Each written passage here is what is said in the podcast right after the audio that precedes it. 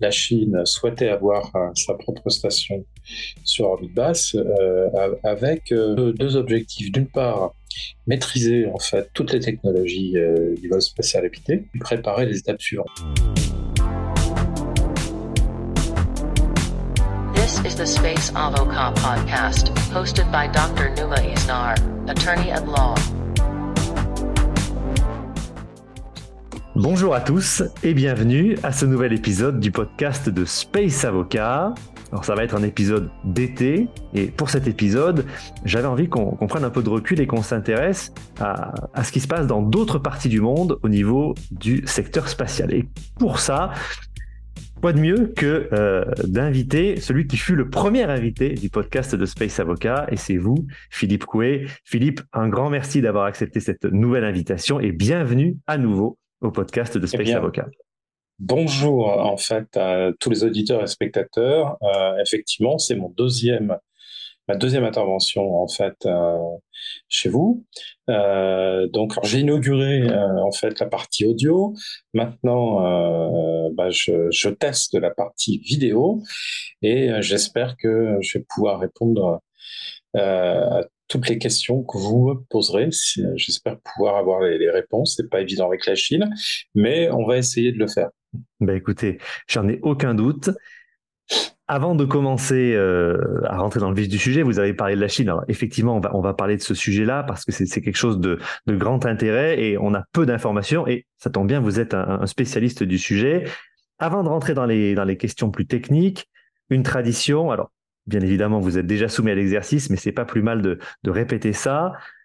Quel est votre parcours, quelle est votre carrière? Et quelles sont vos activités dans le, secteur spatial à titre spécifique? Alors, eh écoutez, euh, je suis euh, donc je travaille dans une grande société aérospatiale, euh, dans le secteur spatial d'ailleurs depuis plus de 30 ans.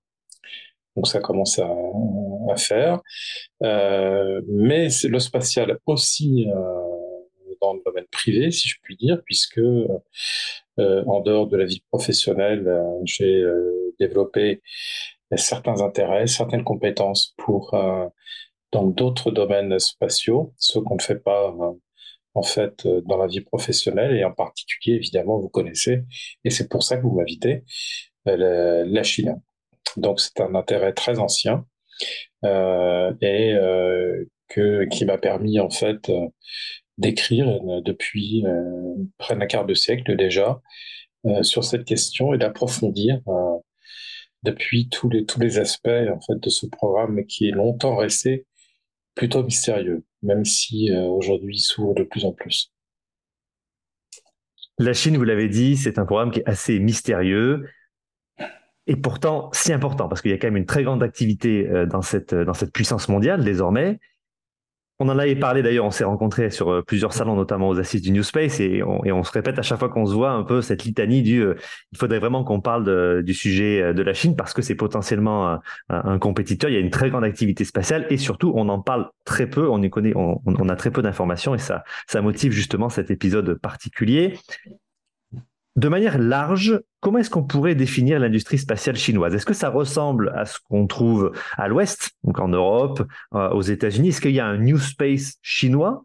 Est-ce qu'au contraire, ce sont des grandes industries très concentrées euh, de manière verticale? Comment est-ce qu'on peut appréhender dans, les larges lignes le, programme spatial chinois?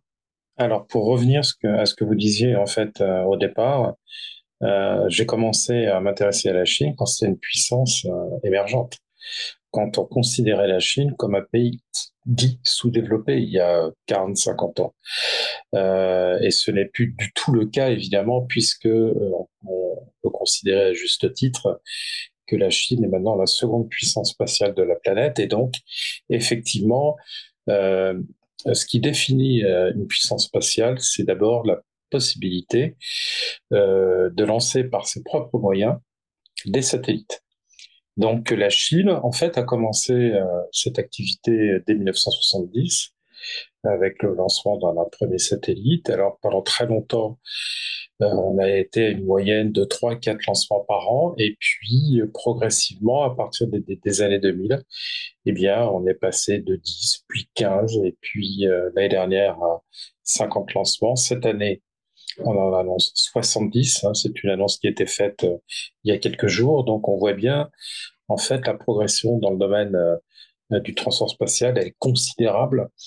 Euh, et, mais encore très, largement dominée par les acteurs traditionnels, en particulier, je pense à l'Académie chinoise des, des lanceurs, la technologie des lanceurs, la CALT, qui euh, fabrique la plupart en fait des fusées qu'on connaît sous les dénominations de longue marche. Euh, cela dit, euh, il y a une volonté du gouvernement chinois depuis 2014 euh, que des sociétés privées, entre guillemets, hein, avec la Chine, le, qualificatif de privé est un peu particulier, mais euh, il y a quand même la volonté que des, systèmes de lancement émergent dans le, le, domaine commercial et ce qui est en train de se passer. Euh, on, on, a pu remarquer, par exemple, au Salon du Bourget, euh, la présence, en fait, par exemple, d'une filiale de l'Académie euh, des sciences, la CAS, qui présentait ses petits lanceurs. Mais euh, je dois dire que euh, ça fait 5-6 ans que l'on voit régulièrement dans les salons maintenant des, des sociétés comme Galactic Energy, comme d'autres, qui présentent leurs leur projets. Alors, pour le moment, le, le succès est mitigé. Euh, ces sociétés ne réussissent pas toutes, et, et on constate que, euh, en général, ce sont les filiales des grands groupes traditionnels euh, qui, euh, qui atteignent euh, et qui ont des, des succès. et puis, il faut pas oublier que quand on fait un lancement en Chine, quoi qu'il arrive, on dépend de l'État et puis du contrôle de l'armée populaire de libération. Donc, euh, c'est un new space euh, qui existe dans le domaine des lanceurs, mais qui est très sous contrôle tout de même. Donc, il y, a un contrôle étatique. J'ai presque envie de dire que la notion de double usage est, vraiment assumée parce que c'est étatique et aussi militaire. Il y a quelque chose de. Vous avez parlé, vous avez. Euh, de toute manière, le, le, programme spatial, très longtemps, été euh, contrôlé par la COSTIN, la SASTIN, etc., qui sont des, des émanations, en fait, de l'armée chinoise. Et on a encore une, une présence importante en fait euh, de l'armée pour la gestion des programmes et pour euh, pour euh, les opérations. Et euh, les New Space chinois n'échappent pas en fait à, à, cet écosystème, si je puis dire, des lanceurs euh, chinois. Quelles sont les, les grandes zones euh, à l'intérieur de la Chine où on fait du spatial? Est-ce qu'il y a un peu comme en France un, un Toulouse chinois? Est-ce qu'il y a, des, il y a, qu y a Alors, un Kourou chinois? euh, Non, c'est compliqué. En réalité, le, le tissu industriel est, euh, très étendu, complexe. Euh, alors, il y a...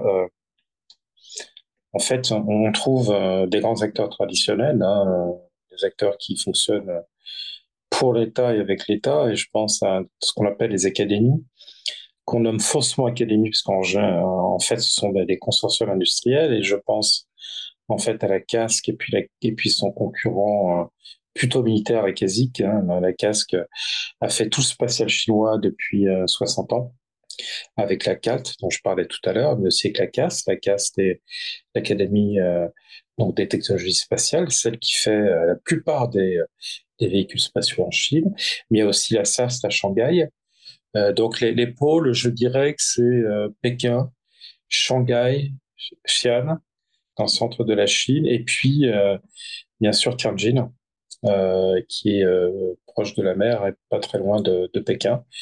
Donc là, c'est les zones qui sont bien identifiées. Mais en réalité, quand on commence à s'intéresser dans le détail aux différentes institutions et entreprises, on en trouve absolument partout en Chine. Mais les entreprises les plus importantes sont euh, dans les villes que je, que je viens de citer, surtout Pékin et Shanghai. Et maintenant, Tianjin. Une industrie qui est vraiment entre, entre le civil et le militaire et qui est très diffusée dans un tissu industriel qui lui-même est quand même très dense en Chine et très diffusé aussi euh, spatialement. Oui, et, et, on peut parler surtout de dualité, quoi. Mm. Quand on a euh, alors c'est peut-être moins vrai avec euh, les projets d'Innu Space hein, en Chine, mais jusqu'à présent, moi je considère que la plupart des véhicules spatiaux créés par les grandes académies avaient toutes des, des finalités duales, donc c'est-à-dire à la fois utilisables par les civils, mais aussi par, par les militaires. Et les grandes bases de lancement sont situées plutôt dans quelle, dans quelle zone? Eh bien, la base historique est dans le désert de Gobi, donc au, nord-ouest de la Chine, c'est Yushan. Et puis ensuite, il y a eu la création de Zishan, euh, qui euh, en réalité avait été créé pour le vol habité à la fin des années 60. Euh, et le projet Shuwang a été abandonné, donc euh, elle a été reconvertie milieu des années 70 pour le projet de lancement de satellites géostationnaires et Xichang, euh, très longtemps a été la, base de lancement des satellites d'application et surtout du, géostationnaire. Et puis ensuite est apparue, je crois, vers 84, une autre base, alors plus au nord de Xichang et, et plus à l'est, qui est Taïwan. Euh, et puis, euh, il faut surtout parler de Wenchang, hein, qui, qui est sur l'île de Hainan et qui a, été euh, créé plutôt pour euh, les lanceurs lourds CZ5 et maintenant on y voit d'autres lanceurs apparaître pour assurer les lancements du CZ7 par exemple et, d'autres lanceurs comme CZ8 qui, vont arriver très très bientôt. Donc euh, c'est considérable. Hein. en Inde par exemple on n'a qu'un seul une seule base de lancement. En Chine, il y en a quatre. Il y en a quatre, et puis euh, on voit apparaître, euh, pour les besoins du New Space, euh, le, projet de, faire de, nouvelles bases. mais pas seulement en Chine. il y a des choses qui, qui ont émergé, qui pourraient être réalisées du côté de Djibouti, etc. Alors j'attends de voir, hein, parce que un peu critique comme région. En, en, offshore ou à l'extérieur euh, de, de, la Chine, ça va être peut-être un peu plus compliqué, mais on voit bien qu'il y a déjà quatre cosmodromes en fait opérationnels en Chine.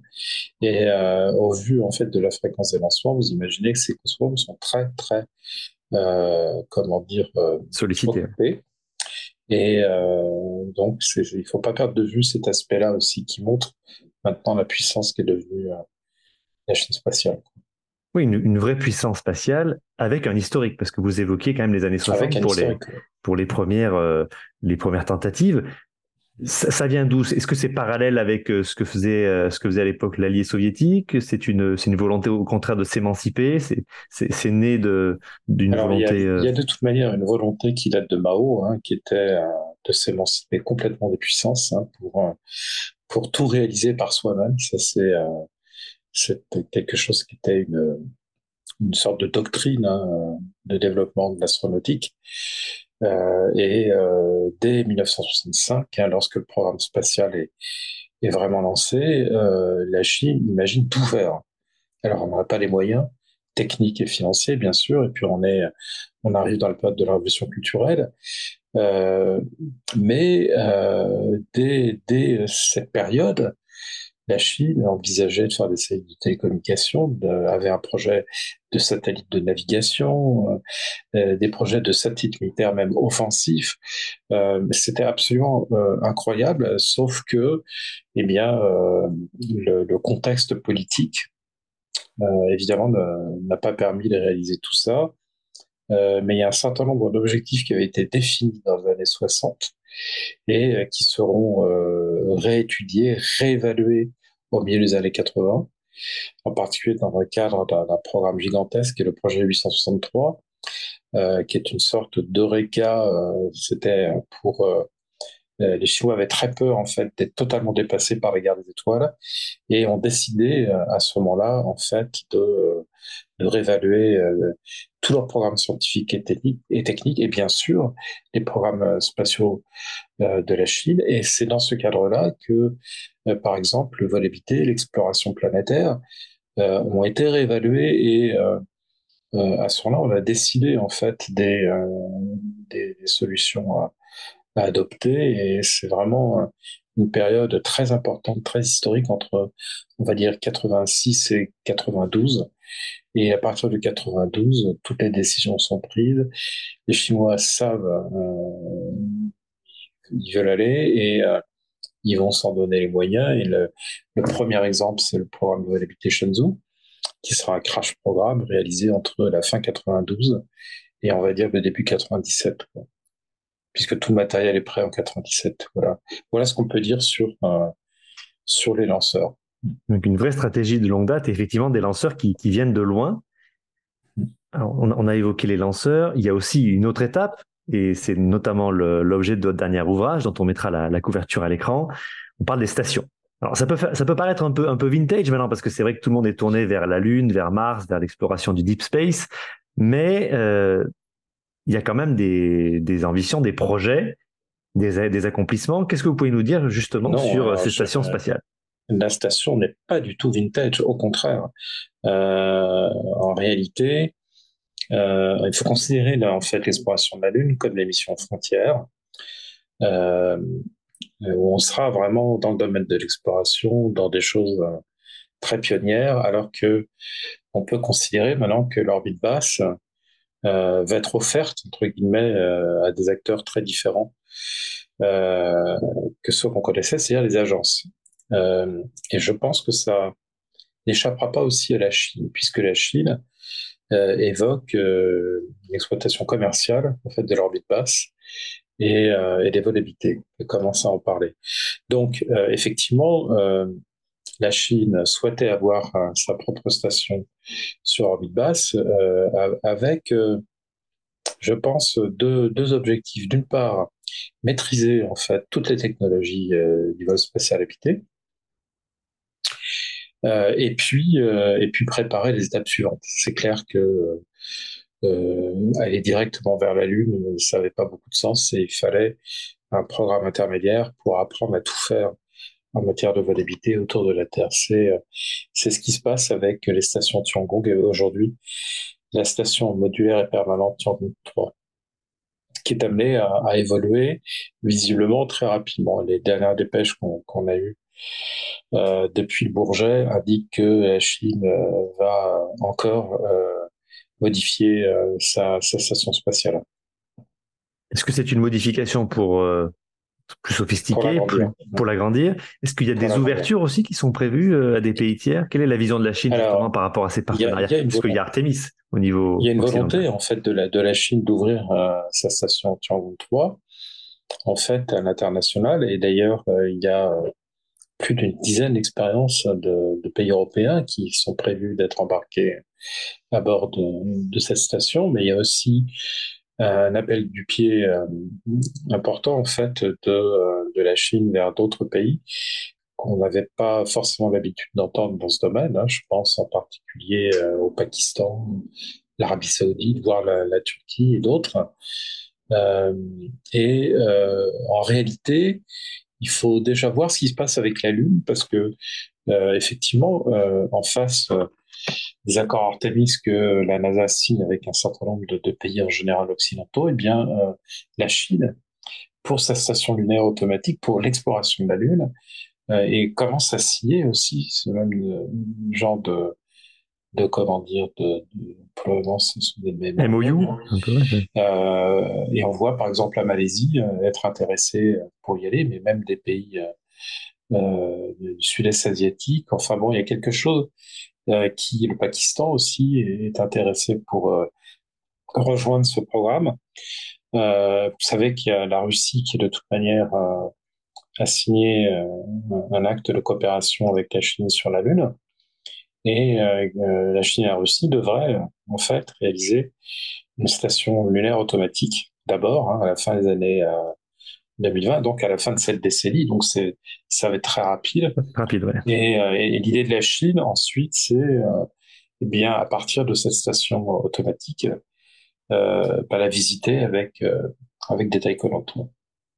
Et donc le, le programme de station orbitale autour de la Terre est, très lié en fait à, ces objectifs. Et puis les accords qui sont signés avec certains pays pour la Lune, eh bien, euh, euh, on pourrait imaginer que ces, pays-là soient d'abord présents à bord de, de Tiangong 3. Quoi. Et de toute manière, les Chinois ont, souvent dit qu'ils euh, qu'ils feraient ce, ce, genre de vol commun qui s'embarqueraient en fait des, étrangers à bord de leur vaisseau, leur vaisseau Shenzhou.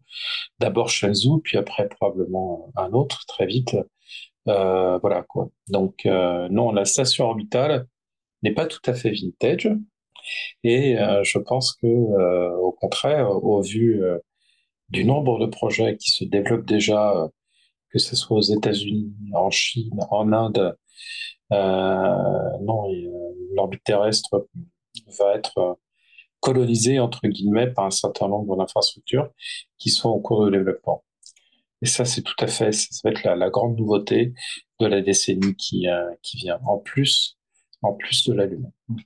C'est intéressant de voir cette stratégie d'abord d'émancipation, d'indépendance d'un pays, puis aller vers, des, vers une technologie qui vous permet d'aller plus loin, d'abord l'orbite basse, l'orbite terrestre, et puis après la Lune.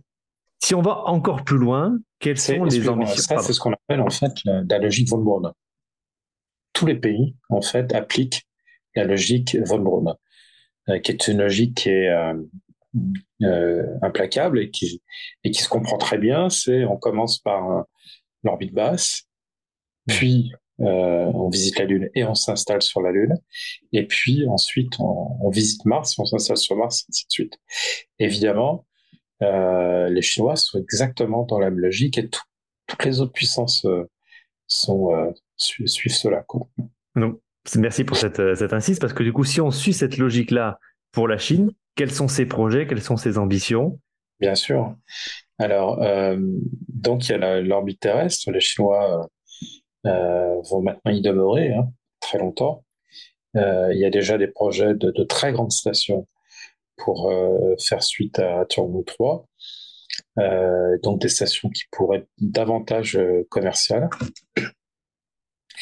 Et puis la Chine ambitionne évidemment, comme on vient de le dire, d'aller sur la Lune et d'exploiter une station. Ça, il le répète depuis 20 ans.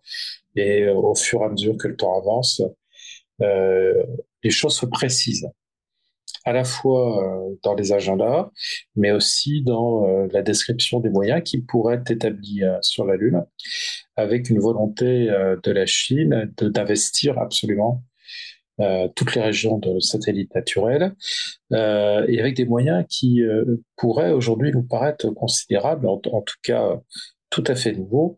Et par exemple, je pense au, au réseau que les Chinois euh, veulent mettre euh, en constellation autour de la Lune, hein, parce qu'ils ont déjà un satellite relais, mais ils considèrent que euh, pour déposer les gens sur la Lune, pour savoir ce qu'ils font, pour savoir où ils sont, eh bien, euh, il faudra euh, des satellites qui soient à la, fois des moyens d'observation qui qui permettent en fait d'observer en permanence ce que les taïkonautes euh, feront surface, mais aussi évidemment de pouvoir communiquer avec eux, et puis euh, d'offrir en fait aux équipages euh, la navigation lunaire. Euh, on se rappelle qu'il y avait certains astronautes d'Apollo, je pense que c'est Apollo 14, où les, deux, les deux astronautes ont commencé à se perdre en fait sur, sur la Lune, qui est parfois un terrain très très chaotique, Or, euh, je pense que ce sera aussi le cas pour les Occidentaux. Il sera absolument pas question de déposer des gens si il n'existe pas en fait une infrastructure appropriée qui puisse leur donner le moyen, le maximum de moyens en fait euh, d'assistance, et de repérage, etc. Quoi. Eh bien, la Chine a pris le devant et a annoncé euh, il y a quelques semaines qu'elle euh, qu'elle ferait une constellation de ce type pour pour assurer la présence de ces, de ces sur la Lune. Donc, vous voyez, il y a, il y a vraiment, euh, on, s'engage dans un programme à, très long terme, mais qui n'est plus seulement euh, de la visite. Hein. si les premières missions seront de courtes visites, euh, c'est-à-dire en 2029, puisque c'est la date qui a été annoncée par la Chine à trois reprises depuis le début de l'année, et 2029, ce sera le 80e anniversaire de la création de la RPC, donc c'est une date importante, et je pense qu'ils se tiendront à cette date. Mais au-delà, c'est bien euh, la, constitution d'une base lunaire euh, permanente qui est visée euh, par Pékin et euh, pour effectuer différents types de tâches. alors, principalement au pôle sud, hein, puisque ça pourrait être intéressant à cause de la glace qui est contenue au fond des cratères jamais éclairés par le soleil.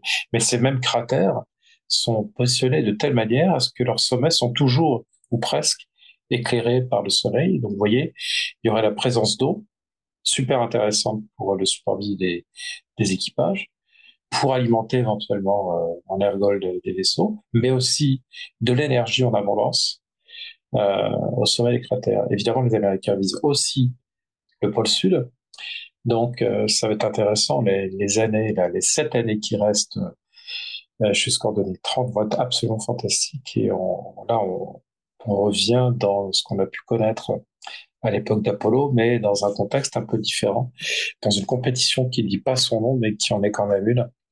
Et euh, voilà ce qu'on peut dire euh, sur la Lune et sur la Chine. C'est vraiment le retour du space race euh, vers son 21e siècle, mais finalement la, même, la logique est, la même. C'est le space race. Et alors, la seule chose, c'est que aller sur la Lune est une chose, mais on l'a déjà fait. Donc, ça sera important euh, pour les Chinois, en fait, de démontrer euh, qu'ils euh, pourront y aller aussi. Euh, mais ils nous répètent à l'envie que vous y êtes passé, mais nous, on va rester. Ça, c'est le, euh, c'est ce qui est répété depuis 20 ans par, par les Chinois. On peut les croire. Mais en réalité, s'ils voulaient vraiment, en fait, marquer l'opinion publique, et euh, marquer l'histoire, c'est pas la Lune évidemment, c'est Mars. Si les Chinois étaient avant les Américains sur Mars, là pour le coup, euh, ça serait quelque chose de, euh, très marquant. Et ce qui est étonnant, c'est que le programme martien, qui était uniquement évoqué avec des sondes depuis quelques années, eh bien maintenant il parle ouvertement de faire du vol habité. C'est en février 2021 où on a présenté en fait au président Xi Jinping le lanceur CZ-9 et le directeur de l'agence spatiale chinoise a dit au président ben, voyez, ça c'est la fusée du vol habité euh, martien. Et ça, jamais la Chine n'en avait parlé. Euh, et euh, la même année, il y a eu plusieurs déclarations de responsables de l'astronautique en faveur de ce type de mission, avec même en fait une description préliminaire, bien sûr, mais euh, qui, est intéressante à noter, qui serait d'abord d'aller euh, euh, survoler la planète, la planète Mars. Ce serait déjà un exploit assez important. Ensuite, ce serait de se mettre en orbite autour de Mars avec un vaisseau interplanétaire, croiser près de Phobos, voire atterrir sur Phobos. Et puis finalement, la troisième étape serait l'atterrissage sur, la planète rouge. Donc, les, les Chinois ont maintenant les moyens euh, de pouvoir euh, le réaliser. Euh, je pense que si en plus ils s'approchent des Russes, ils pourraient bénéficier des 60 années de, préparation de vol habité par les Russes. Ça pourrait être quelque chose de, très intéressant. Je me demande d'ailleurs si le deal entre la Chine et la Russie sur la Lune, il n'y a pas en arrière-plan en fait l'exploration de Mars. Alors il est difficile d'annoncer un, agenda pour Mars, on s'est tous plantés pendant plusieurs décennies. Euh, donc je m'y risquerai pas trop. Simplement ce qu'on peut dire, c'est qu'une fois que, que la Lune euh, euh, aura été conquise, entre guillemets, euh, la Chine pourra se consacrer davantage à, d'autres programmes comme celui de, de l'exploration de Mars. Mais c'est pas un programme pendant 100 ans c'est euh, les chances de 20-30 ans. Quoi. Un, pro un programme riche. Pour 2049 pour, euh, pour célébrer le centième anniversaire de, de la RPC. Voilà. Un programme très riche avec beaucoup d'ambition et puis des surprises aussi parce qu'il est quand même très secret. Il y a toujours des surprises, toujours. Pour conclure cet entretien, j'ai envie de vous poser une, une question un petit peu plus, peut-être pas forcément polémique, mais pour mettre les choses en, perspective, quand on voit ce bouillonnement d'activités chinois, discret mais efficace, et puis qui, choisit ces moments de communication, quels enseignements, nous, Européens, on peut tirer de, euh, ce programme euh, chinois? C'est compliqué à part, euh, à part constater la dynamique forte qui existe, la volonté de faire émerger la Chine avec le spatial, les Chinois disent maintenant qu'ils veulent être à l'avant-garde de l'humanité dans le système solaire. Donc, euh, il y a, comme chez les Américains, mais aussi comme chez les Russes, euh, c'est une vision euh, civilisationnelle. Hein.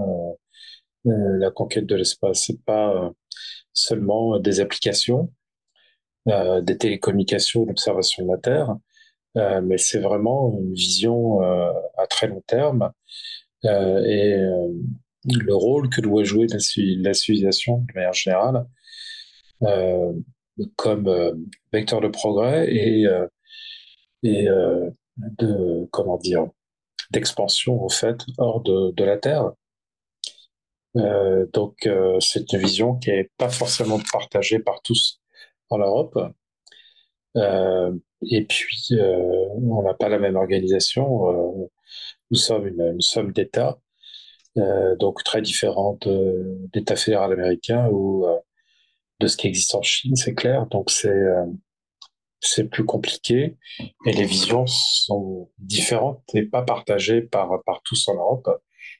Donc c'est peut-être aussi le souci qu'on a pour aller de l'avant et lancer des programmes aussi ambitieux sur le plan en fait technologique et puis, euh, je dirais civilisationnel aussi. Parce que la Chine assiste beaucoup dans ses exploits, dans ses réussites, pour associer en fait justement cette civilisation multimillénaire euh, qu'est la Chine euh, à cette dynamique. Cette dynamique qu'elle qu'elle veut maintenant faire porter très loin de la Terre. Bien écoutez, sur, ces, sur cette, cette réflexion un peu on a, essayé de prendre un peu de la hauteur là-dessus, mais je pense que c'est intéressant de, voir ça parce que c'est un sujet dont on parle toujours un peu à demi-mot et pourtant c'est extrêmement important. Et puis vous avez utilisé un terme qui est, qui est assez peu courant finalement dans le spatial, qui est cette notion civilisationnelle, mais qui, qui montre euh, ô combien elle est fondatrice, notamment pour ce programme spatial. Complètement. Euh, l'espace ne peut pas passer uniquement par l'économie, bien sûr. Euh, elle concerne le développement économique des nations modernes, c'est indéniable. L'espace est est devenue très importante pour l'économie. L'économie ne peut plus s'en passer.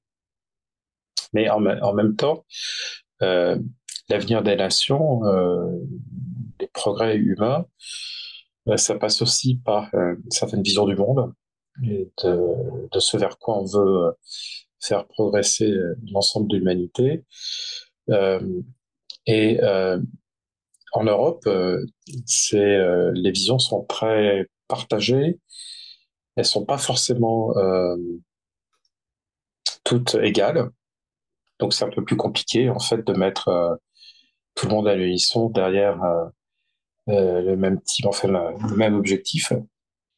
Ce qui est très différent bien sûr en, Chine, aux États-Unis ou en Russie, qui sont des États constitués. Voilà. Philippe. C'est bon.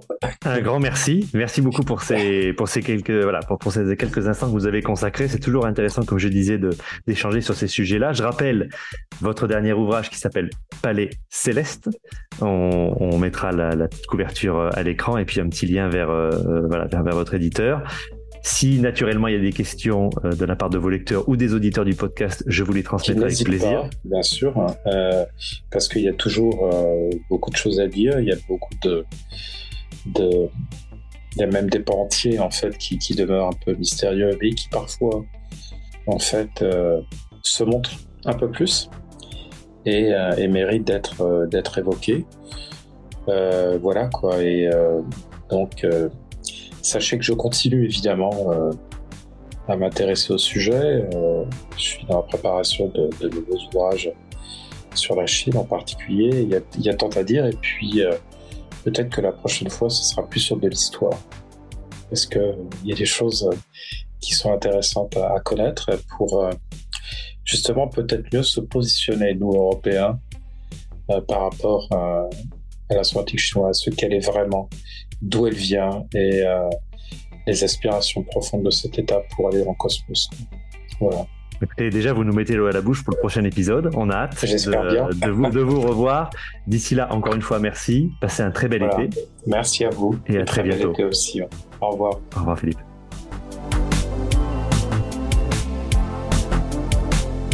To contact Dr. Numa Isnar, please send an email to contact at numaisnar.com.